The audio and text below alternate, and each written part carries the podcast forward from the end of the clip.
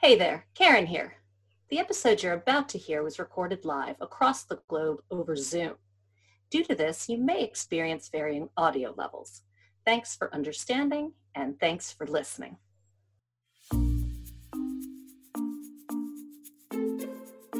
I'm Dr. Karen Bellinger, anthropologist, historical archaeologist, and wannabe time traveler. Join me as we explore jobs and industries throughout history and around the world.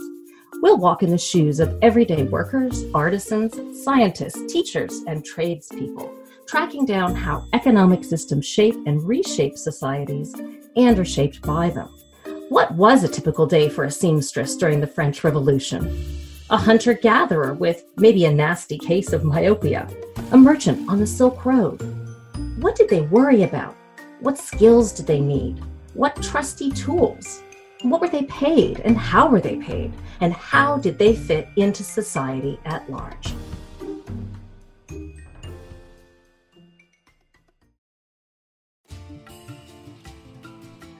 The year is 1346. You're a young merchant setting off on the legendary Silk Road. At this point in your career, you've made a few of these trips. Nothing too far into this sprawling trade network, just one of the shorter legs of the route. But a fellow trader just back in your hometown recently fell ill and died from a mysterious illness people have been whispering about, and you'll need to go in his place. You oblige, mostly because you aren't sure you want to stick around while others he came into contact with have gotten sick too. But as the caravan gets on its way, something feels different. This is the longest trip you'll take yet. It's likely to take months. Some of the other traders are much older than you, and their experience shows. One wears a belt of at least seven different knives. He must be a guard, you think. One of three hired to protect the caravan as it makes its way along the road. There will be fortresses and oases along the way for brief reprieves, sure, but the sun is hot and the water's known to run out quickly. Other dangers lurk bandits, for a start, violent storms, stinging insects, wild animals, and disease. A lot of disease. But you're relying on the profits and rare objects you'll bring home with you, if you live to do so. You'll go, despite the immense challenges you face, because there are wonders to see too, things you've never imagined before.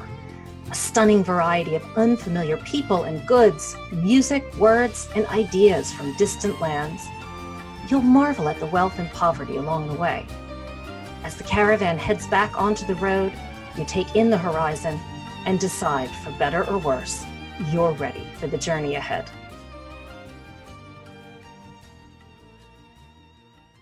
This is Dr. Karen Bellinger, anthropologist, historical archaeologist, and wannabe time traveler. I'm here today with a guest who I'm so excited to talk to, um, Jem Duducu, who's a historian and author of a number of history books, um, all really thrillingly readable. I couldn't recommend them enough.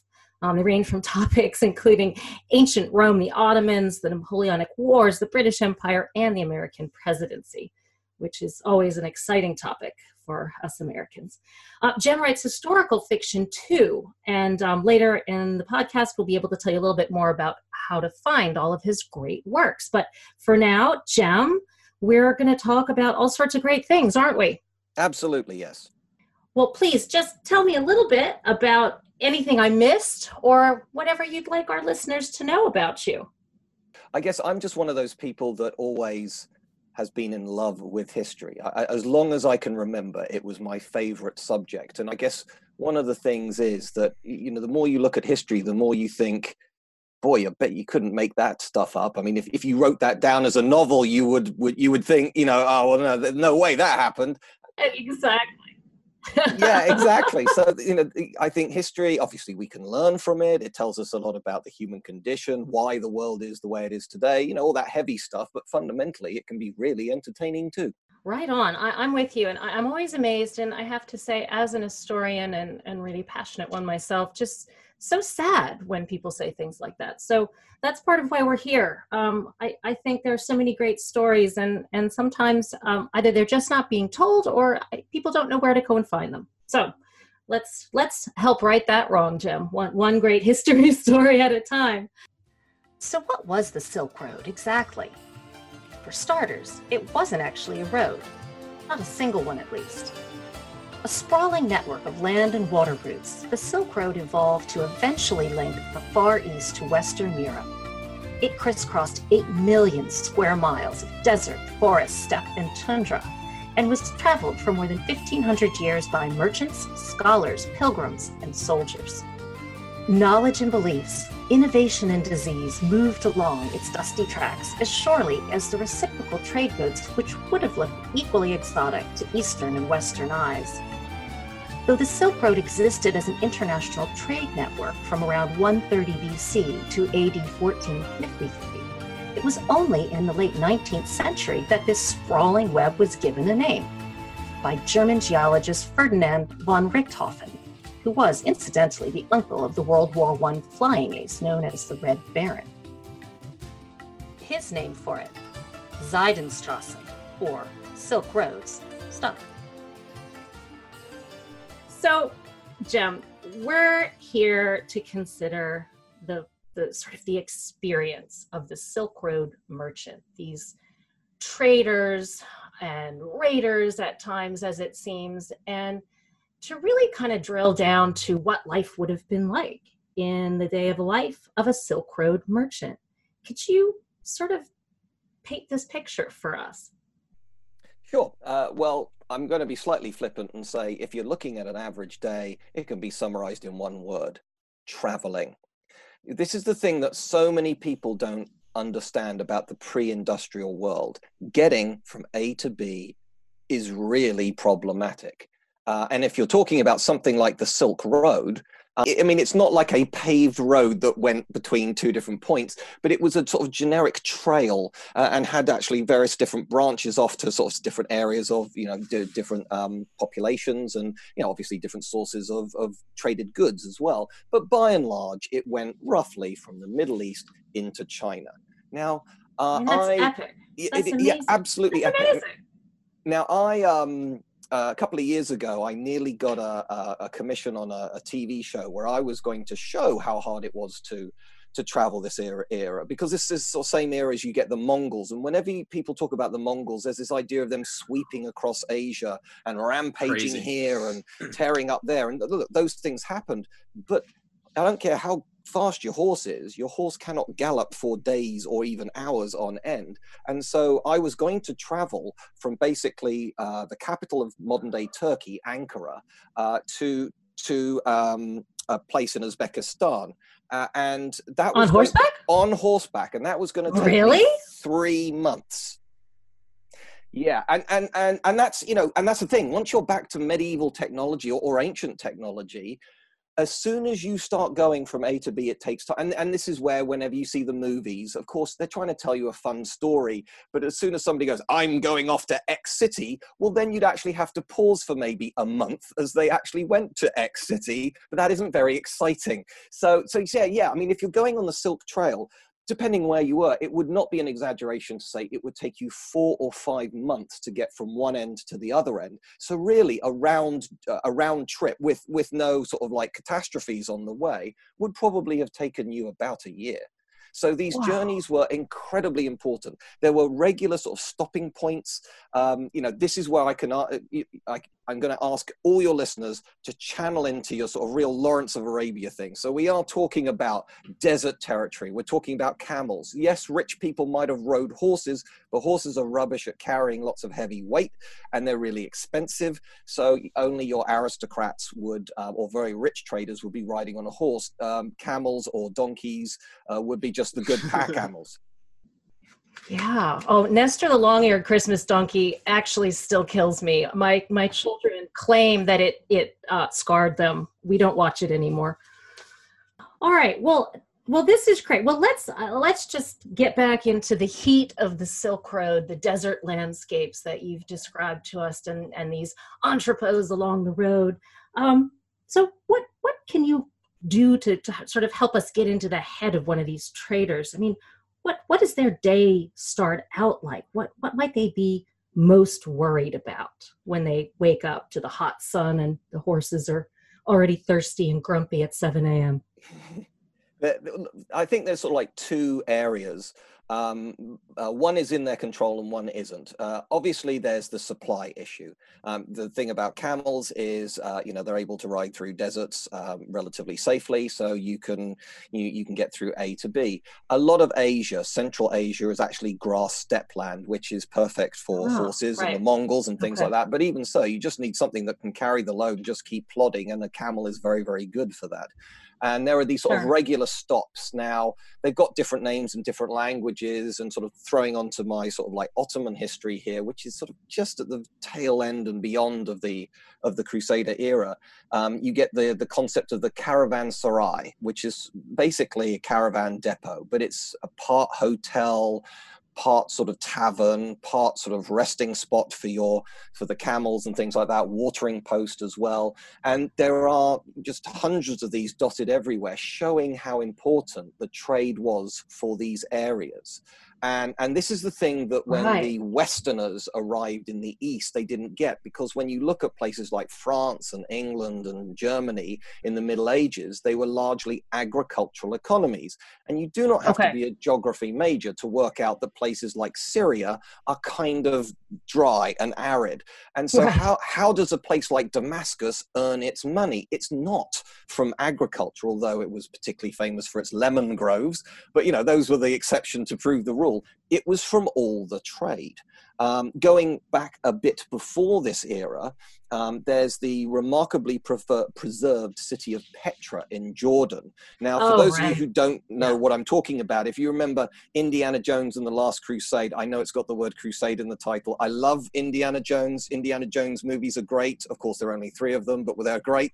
Um, don't we wish that were the truth? but the history sucks in Indiana Jones movies. I'm terribly yeah. sorry for that. And he is well, also there's he, no history there. This that's the ultimate, you know. And he is a terrible archaeologist as well. I mean, he's he is an awesome action yeah. hero, but he yeah he sucks at archaeology. Anyway, but the point is in Indiana Jones and the Last Crusade. In the sort of the high point when they're trying to find the Holy Grail, which literally has nothing to do with the Crusades, uh, they arrive at this amazing ancient city in this canyon, and that's real. That's Petra and, oh, it is so real. Yeah. And and and the thing is, when you start looking at it, it's like, how did a complex city exist in basically the middle of nowhere? And the answer was because of trade. It was a major trade hub for many, many centuries. And because of its arid environment, it was kind of immune to invasion. Because if you try and march an army across a desert, everyone's going to starve to death or die of thirst. So it was kind of immune from invasion for a very long time. Now, it was actually natural disaster that, uh, that sealed its fate. And because it was so tucked away, that's why it's well preserved. But if you like, it's a monument to the importance of, of international trade. So clearly, Silk Road traffic was encouraged by the economic incentives to travel it. But life for those in the permanent settlements that dotted the Silk Road was shaped equally by the traffic that moved along it life on the Silk Road really was a two way street. No pun intended. You do start seeing the two big hubs of in Europe of trading power both in, in Italy. You've got Venice and Genoa, and these two cities were violently opposed to each other. I mean, literally, they had multiple wars against each over uh, each other over trade but they um, they spent just as much energy being um, ambassadors and diplomats to various different courts as they did spreading their um, spreading their wares across uh, the the known world. And now that's of, interesting. May I just ask for a clarifying question there, Jem? So these trader um, conglomerates, I guess, is that a correct term that I might use in Genoa and Italy? Were they kind of managing the the puppet strings behind the scenes on on the, the trade routes on the Silk Road? Well, yes and no. It all depends on how powerful they are, but it's really interesting. Basically, the Pope went to the uh, well, the papal envoys went to Venice and said, "We're going to have a huge amount of soldiers turning up, and we want Venice to supply the ships." And Venice went, "Well, if you okay. want us to build ships rather than build our own trade ships, that's going to cost us money." So we're going to charge X amount of money for X amount of people. And the Pope went, yeah, yeah, not a problem. I'm, of course, paraphrasing here, but the critical thing was not enough crusaders turned up. So, were, so essentially, were they were they asking the Venetians to make ships for the crusading soldiers yes. or were they asking to, to to just sort of lease them yeah i mean some some invariably would have been leased but some would literally have been made for this as troop transports in essence but even the ones that are being leased they're not earning Okay. the normal revenues of going you know plying their trade across the mediterranean Right, sitting in sure. venice waiting to pick up these soldiers go and go to the middle east so when not enough crusaders turned up they didn't have enough money and venice went well, if you Ah. don't have enough money, we kind of own this crusade. So we're not going to go to the Middle East. First of all, we're going to go to a competitor port called Zara in modern day Croatia. And so this the crusade attacked Zara, which was a Christian, a Catholic Christian city. Clearly, this business of navigating the Silk Road wasn't a simple matter of moving things or even people from point A to point B. Sometimes the work of God became entangled with more earthly financial matters. Oh, the more things change. Yeah, I was going to say there's huge amounts of risks um, go, going on at this point, and weirdly and counterintuitively, I'm going to bring up uh, the Mongols here because when they exploded out of Eastern Asia across um, the the Asian Peninsula, I mean, I, I think again a lot of people don't realize the Mongol Empire of the 13th century was the second largest empire of all time, only beaten by Britain in the second 20th of all century. time Second of all time, wow and it is the I actual. not know that. Yeah, and it's the, actually the largest land-based empire. I mean, literally, these guys had a border. You could cross uh, basically from Poland to Korea, and that was all Mongol. No, And of that's course- amazing to me. And this happened really fast, didn't it? Because the Mongol Empire actually didn't didn't survive all that long. I mean, not compared to sort of say the, the British Empire, did it?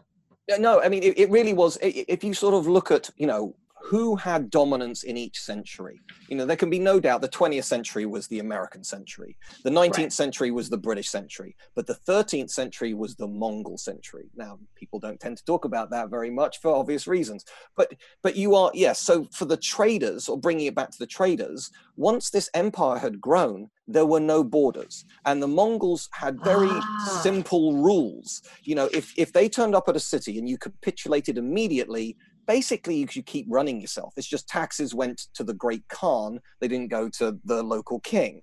Um, and and it was only oh, it's only when people resisted that the Mongols carried out these staggering acts of, of violence for several reasons. One, because there's not many Mongols. So if they tried to put a garrison in every single city, you'd run out of Mongols pretty quickly. Um, but secondly, um, you know, their reputation preceded them. So when they turned up at a city, people went, "Oh God, I don't want that to happen to us." Have everything. But of course, for the traders, it, it, it opened everything up.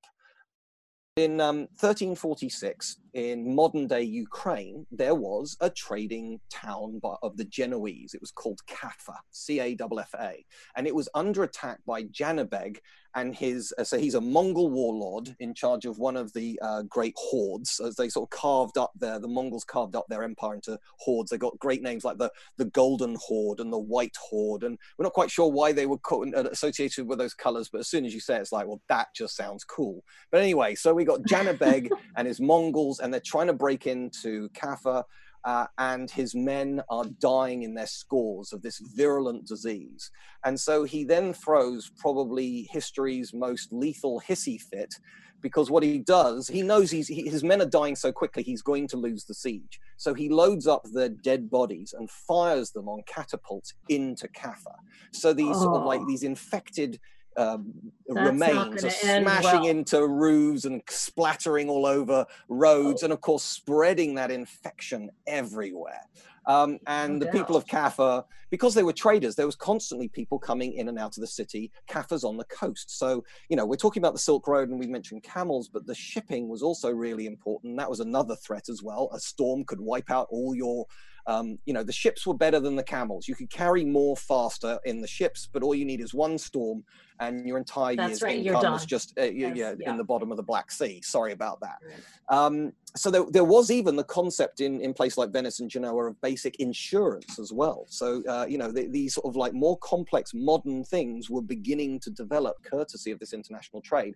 But yes, so fascinating. it was these it was these traders in Kaffa who had been there at the time of this infection of, of 1346 who made it to Italy by 1347 and and that's when we start seeing the spread of black death the Great Plague across the whole of Europe, and by 1348 you've got it hit, hitting places like uh, England and Scotland. So um, that we know where it came from, and this is all to do again with both trade and also how the Mongols have spread their influence across the whole of the Asia continent. You heard that right. The Silk Road may have been the conduit for introducing some of the most globally transformative Eastern inventions to the West, paper and gunpowder included, but it was also one of the first vectors for disease on a global level. And I wanted to ask a question, Jem, um, about the business networks and partnerships that were established as part of this Silk Road network and try to get a sense of how the average trader would have fit in to those systems and to the socioeconomic hierarchy in general.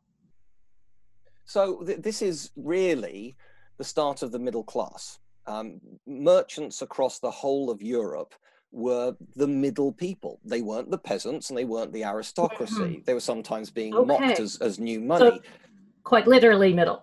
yeah, the, that, that, that's kind of where it, where it comes from. When the Crusades were, were into that 1095, when the Crusades were first started to be mentioned, everybody wanted to go but only the rich could go on crusade. It was an expensive business. Um, to give you an idea, uh, on that first crusade, uh, the Duke of Normandy, who was called Robert, who was the brother of the King of England, uh, William II, he mortgaged the whole of Normandy to pay for his trip. Oh, I saw that in your book. That absolutely staggered me. Yeah, that's how much money it cost to go on crusade. Um, but going back to Venice, okay, they might have had their Jews on one island, but the other thing about these traders were secrets because there was real power in some of this stuff. Um, so this is before the Crusades, but silk, silk, uh, the, the invention of silk as a textile comes from China. And silk is an amazing material. It's incredibly strong. Obviously, it's beautiful and so uh, so smooth and soft. Very lightweight, right? Yeah, yeah, absolutely. It's got all these. It's incredibly durable. To it's it's great. I'm not. I'm, I'm not. I don't have shares in silk for the record, but but for about a thousand years, it was a closely guarded secret in China. And if anybody was to give away the secret, or indeed be caught leaving China with um, silkworms, you know, in their cocoons to perhaps be bred somewhere else, the sentence was death. But even though they managed to, so this was all around about 400 BC when the silk trade started, or silk textiles started in in in China. It managed to get to Constantinople by about the mid 500s so about 550 AD, so about a thousand years later. But it does show you that some of these traders were willing to put their lives in their in their hands to turn a profit. So the stuff about oh, how oh, yeah. you know the one percent, you know, the scandalous multinationals. No, business has always been like that. Um, and it and sure the, has and i well this is making me think just as a, as an aside to um, some research that i have done into the english colonies in the new world the jamestown colony specifically in virginia one of the the major elements of their plan um, in the virginia company of london in planting that colony was to try to establish a huge silkworm industry. So they shipped all sorts of silkworms over there and individuals who were very skilled in the raising of silkworms and the creation of silk. And you know, mind you, this is before they had even a tent on the beach and you know, just sort of didn't even account for all the Native Americans they would be encountering and having to deal with. But you know they got there and and everyone died. I mean this was the first ship. So th- this obviously is um, a lesson in profitability that that carried through uh, another well 600 years from what you're talking no 1000 years. You're saying from the mid 500s 1607 yeah, yeah. yeah years later really something. Yeah so, well, I mean, it depends where they were. So, I mean, if they were going up to the north places, I mean, we mentioned Kaffa and Ukraine, they might be getting access to things like amber and furs, things like wolf pelts and things like that. Obviously, they're going further east. It would be uh, things like uh, the silks. Um, anything from the from the Middle East. Um, you, you, know, we mentioned briefly. Oh, religion keeps cropping up, but you get um, Jesus gets the uh, gifts of gold, frankincense, and myrrh and uh, spice, spices from yeah, yeah, well yeah and it's interesting that you think well gold i get that's expensive. What are the other two? And it's like but actually uh, but actually myrrh which has been used uh, up to today in very very expensive perfumes. It's a very pungent sap. Um, uh, mm-hmm. and and basically myrrh at times has been worth more in weight than gold. So you know, and these these things have you know were were and actually myrrh was uh, going back to Petra uh, myrrh was distributed through Petra and so we think was grown in that area uh, as well. So no matter where you were, it was all a matter of scarcity and getting this stuff to, to the West. For example, pepper pepper is uh, uh, uh, pepper was brought to Europe by the Romans. Then, when the Roman Empire collapsed in Western Europe, we lost our taste for it. But the Crusades reinvigorated our taste for it, and it stuck after that. So again, the mm. Crusades have have sort of transferred different things backwards and forwards. That things like uh, sort of mathematical concepts from from Arabic and uh, you know spices, um, but then from the West they were getting um, sort of like raw materials, things like um, uh, tin, um, gold was coming up from Africa. Uh, so, you know, so you know these places like Acre, the, the last Christian city in in um, in the mid in the Middle East was just this epicenter of trade. And even though it was surrounded by this sort of like uh, like this Muslim empire, which at some point was probably going to attack, right? Even during the final siege, they were still trading because they had a port, and we need they needed the money so that they could keep fighting the battles. But it just shows you that the you know how intrinsic the you know people talk about rivers flowing through lands but trade was flowing through these lands more often than the rivers were so we keep talking about money. We've talked about money in different ways. Uh, money needed to finance one's crusade, and, and then the money that one would get by trading with individuals passing through all of these cities. How was money actually exchanged? Are we talking about piles of coins, or was there a credit system developed? So whoever had the the best coinage, the best money, kind of had the power. And um, you you quite often get with sort of medieval coinage that you know literally uh, the, the, coin worth one pound let's say that. Um, uh, a fun fact here uh, pound sterling the the british currency is actually the longest running currency that's still used today. It dates back to the anglo-saxon era so that's pre-crusades um, and we're still well, using no wonder they didn't want to go for the euro right oh, I'm not going there. Um, but the, the, the, but yeah, so the point is that the currency quite often, the coins themselves. I mean, you you hear the term pieces of eight with pirates because people would clip coins. They were actually made out of precious metals as opposed to you right. know your, your dimes right, today. Right. Um, although, uh, fun fact for you guys, there is more than one cent worth of copper in a one cent coin. It is uh, the the U.S. government has been wasting, I think, more than a billion dollars a year just keeping the the the one cent coin in production for no apparent reason. People didn't so much care about who was on the coin rather than what's the quality of the coins. And certain coinage in certain times um, sort of like got reputations for being extremely sort of like useful. And of course, from archaeological points of view, it means that you get caches of coins and they might be Mamluks or they might be ducats or, you know, uh, so, you know, you, it just shows you the different countries, not necessarily these people all met each other, but, you know, what the hell's a Venetian coin doing in Samarkand. It's like, well, it's kind of unsurprising because Venetian traders were passing through the area at certain points. They might have brought one of their high quality coins and bought another pack animal while they were there in the middle of Asia. Um, so yeah, I mean, yeah, literally they'd be carrying this wealth for them, and of course their their products themselves would be extremely valuable. Uh, uh, and the further they went from the source, the more valuable they ultimately were. That's that's the, the, the name of the game when it comes to trading. So they would have had soldiers with them. They might have had um, a lot of these traders were multilingual, um, but they might have had sort of like local scouts and guides with them as well. Um, and then of course you'd have the sort of the people looking after the pack animals too. And quite frankly, they couldn't care less w- what your nationality was. I mean, nationality nationality is kind of a, a, a, anachronistic term there. You know, you would happily have Muslims rub, rubbing shoulders with Christians and Jews. You know, if it served the purpose of making more money, we're, we're all in it together. Okay, let's just step back a second. People from so many different cultures traversed the Silk Road. But who were these traders exactly? Maybe it's better to ask who did they need to be?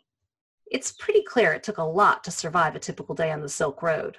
For a start, they needed the right contacts, local knowledge in wildly different places along the way, and considerable upfront cash to provision the journey and pay for protection from the constant threat of ambush. But even all this was not enough to guarantee a trader safe passage. much less economic upside everybody was armed in those days okay? Forget about the us second amendment you know you you ate with a large knife okay? You would have a sword. Now you might and that have... wasn't just because they didn't have forks. Yeah, yeah, yeah. At a push i can also stab you in the face you know? It's nothing personal. Um, a, a trader on the silk roads would have been part diplomat part spy um, part ambassador part negotiator. It, it was a, it, it is really interesting. They, they would have had money on them, and, and actually a very old term for a pickpocket is a cut purse, because before the invention of pockets, basically a pocket is a purse that's sewn into your trousers. And so people would literally have a little leather pouch on their belt which if you had a sharp enough knife knife you know snip snip and i'm now running away with all your money. Right. so i mean they would have literally had like you know little caskets of, of coins and things like that. But of course just going out with nothing is a wasted journey. The trade went both ways. So they would have picked up stuff that was kind of cheap in the Middle East or cheap from Europe and marched it way out east. And it's like, oh, what is this cotton that we don't know? Right. Well, and it's not just something that they would need. I mean, I what I'm brought to mind of we've got ancient archaeological evidence of the trade in a substance called obsidian, which was used to make cutting tool. And it didn't cut any better than the local flint, but it was it was like having the the iPhone Pro 10 it was before anybody else did. It was you had this prestige item, even though it technically was a utilitarian object. So, yeah, I can imagine as you're walking along this road, you're seeing all sorts of bright, shiny things, and you want to bring some home with you. I do want to just quickly tell you about this one other island on, on in Venice because they recognize with everybody traveling across the world, um, you're not quite sure what people have picked up, as it were. So they specifically had an island where you had to wait 40 days before oh, you could mingle with the quarantine. rest of the Yes, 40, and the 40 in Italian is quaranta, and that's where we get quarantine from. So, they, so one, one four or 14 is nothing. All right, so that's even where the word comes from. Fantastic. So they knew that there were sort of like diseases that could spread, and, and so it does show you how sophisticated, you know, there were literally areas in Venice where they would build the ships. Um, they were areas where they'd make the glass. There were huge storage areas, and indeed, uh, um, I, I'm going to get the number slightly wrong because again i don't have it to hand but when because it was a republic. Venice was not ruled by a king. Theoretically like the roman republic anybody could be, get, become the doge the leader of, of venice and you'd only be there for a time. Obviously power corruption money all that stuff got into it. But hey compared to the kings of Europe, it was slightly more, you know, uh, flexible, shall we say? Um, but yeah, so when the Republic finally sort of like wrapped up, they had more than 20 miles of records and data of you know, so miles, miles of books um, just showing how they recorded pretty much every transaction because it was that important to them. You know, how are our how are our uh, you know trading missions going in the middle of Asia? You know, I don't know. Is not an acceptable answer. It's like, well, this is how much was sent out. This is how much came back. You know, they could work out profits and, and losses to it. Okay, we've gotten a pretty good idea about how this sprawling medieval trade system worked overall. And we've heard a bit about the individual trader and what he needed to do to make it on the Silk Road.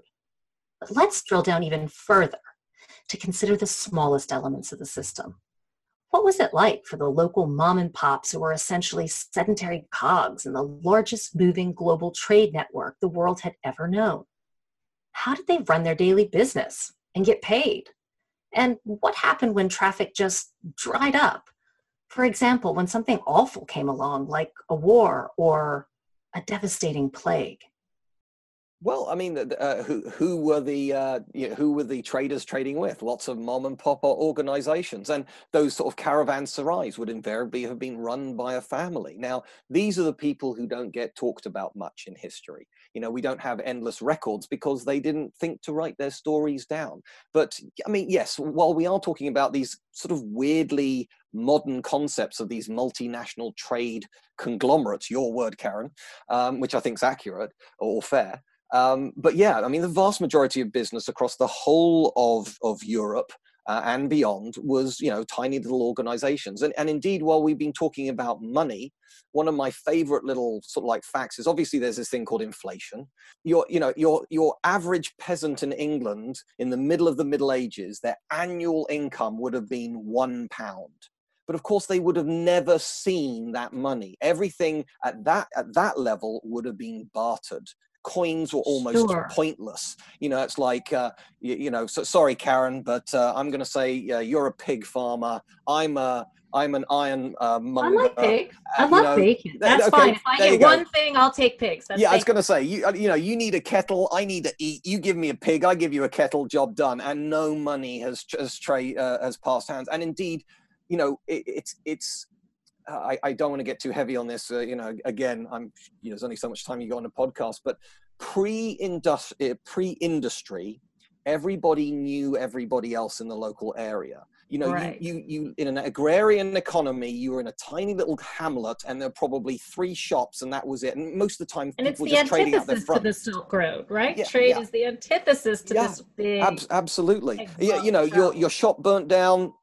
Tough you know that, that that that's that's it at that stage. Um, uh, and you get something like the great fire of london in 1666 and you just think about how many businesses were put out were put out of business. Now the the, the crown rebuilt london but how do you remake your how do you rebuild your economy after that? I mean i guess we're a little bit like that right now you know with lockdown and things like that we're not allowed to do the jobs we're normally doing and uh, and it's sort of like so what happens afterwards? Well you know you're not the first people in history to have faced this problem. So after all this fascinating talk about the the perils and the pleasures of the silk road trade network jem do you think you would have made a good silk road merchant so when uh, look, I have a house in West London, and you don't get one of those from writing history books. Sadly, I'd love that the amount of revenue I earn from history books does that. So when I'm not being, uh, uh, you know, writing history books, I am actually a trainer, a business trainer. I go into companies and show them how to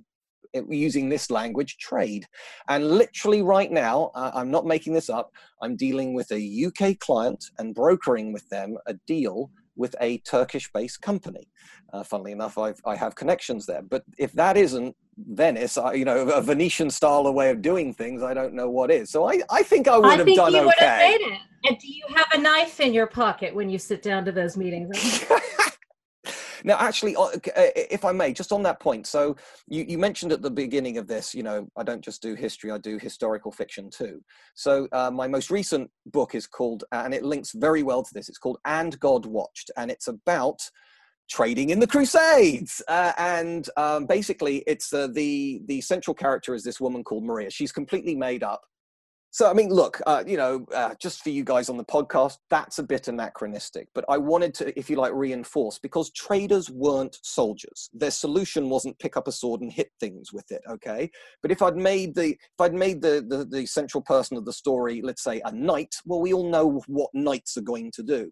But if you add it the fact that a she's a trader, b she's a woman in a man's world, she's got to use her guile, her cunning, and if you like, she is the voice of reason, surrounded by all these idiot men men who just want to pick up a sword and kill things. Um, but also as a Venetian trader, she wants peace for slightly, uh, uh, you know, ulterior motives as well. And and if you like, so, and the thing I the thing I always do in my historical fiction is the history. I, I the central character is always made up, which allows me to put them wherever I want. Um, right. But the but the history is always accurate. Okay, there is uh, there is uh, I, I, don't want to give too much away about it, but the politics around a riot that happened in the city of Acre all really happened. Okay, we don't know what everything was said, but the outcomes of it genuinely happened that way. And when there's a siege, and the opening scene is a, is a, is a siege, um, it, it unfolded exactly the way I describe it as. Okay, um, but so the history is accurate, but with my business hat on, there is literally several scenes where Maria is negotiating deals. And and, and if you want to learn sort of like business best practice, do what Maria does. So it's the only book I've ever done that com- smashes together both sides of my career, where it's like this is pretty good business sense, but it's also pretty accurate history. Knock yourselves out. So, Jem, could you walk us through um, any kind of social or business networks, partnerships, what have you, that a trader can rely on for protection, um, both in traveling along this very dangerous physical route and participating successfully in the business that it existed to serve depending on how important you were or what your connections were, I guess there was always a support network out there for you potentially. But of course, if you were in, you know, the middle of Cumbria in in England, uh, you know, very sort of like sparsely populated region, um, which obviously isn't very important in the world of trade either, then you were just a mar and par operation, sort of scratching a living out of the local population, and were very vulnerable for all kinds of reasons. So it it sort of depended on your circumstances. Sure, and and I think that that's a really sort of a, a relevant um, way to think about things today. And I'd, I'd love to know, Jem, in what ways you think that trade in the modern age um, is similar to the way it was long ago in these days and places, and and how it's fundamentally different. When we talk about how interconnected the world is today, there's no doubt this is the most in- interconnected it's ever been. And as I sort of started off with, journeying in the Middle Ages or any time before the industrial era, you know, took you months to get between A and B. It was a very scary process traveling from Europe to um, the Americas and back again, you know, up until very, very recently. No doubt um, you, know, it is almost within living memory Titanic. You know, that is, you know, in essence, the modern world, and yet thousands of people died just trying to get from point A to point B over water. So, um, so, so yes, uh, of course, that's all changed. You know, things now move at the speed of light. Um, but it, I think the the medieval world was more interconnected than people give it credit for. I think yes. people realize the Roman yes. Empire obviously spread over a lot of space, and clearly that was trading. But well, the, and through the, building roads, as it happens. yes, quite good at that, indeed. Um, but in the Middle Ages, it was still going on, and uh, you know the the you know the Middle East ended up being a hub for everything, be it disease, be it war, be it uh, sh- sharing of ideas, or be it trade.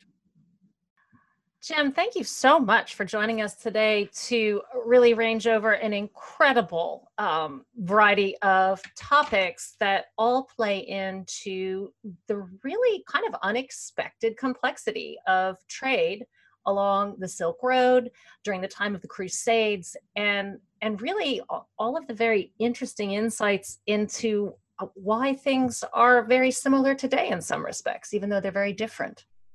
Thank you. Thank you very much, Karen. This has been an absolute pleasure. I hope your listeners have learnt a few things. Um, and uh, it's been, yes, an absolute pleasure just sort of rambling on about all these weird and wonderful facts. In the days when traders and crusaders traversed the Silk Road, international trade and communication were more challenging than they are today, to say the least. It was on the Silk Road that the peoples of East and West first encountered one another through trade and conquest, and the subsequent exchange of knowledge, ideas, and beliefs. Today, the Old Silk Road is no dead relic. It remains both a vibrant symbol and physical conduit for human experience and ingenuity. But appreciating the connections forged on the Silk Road 2,000 years ago are key to understanding the complexities of our modern interconnected world. As it happens, large portions of the old trade routes are currently under development into a real superhighway, linking remote areas of the modern world overland and stretching, as in the past, from China all the way to Europe. Navigated far more quickly, but not all that different, really, from what a medieval trader faced, standing at one end of an impossibly vast and wondrous microcosm of human life in constant motion. Working Overtime is part of the Little Fire Podcast Network and is made in collaboration with Past Preservers. Today's episode was recorded live across the globe over Zoom. It was produced by Karen Bellinger, Nigel Hetherington, Aidan Liberty, and Raz Cunningham. Our director was Raz Cunningham. Follow us on Instagram at Working OT Series. Thanks for listening, and remember to like and subscribe.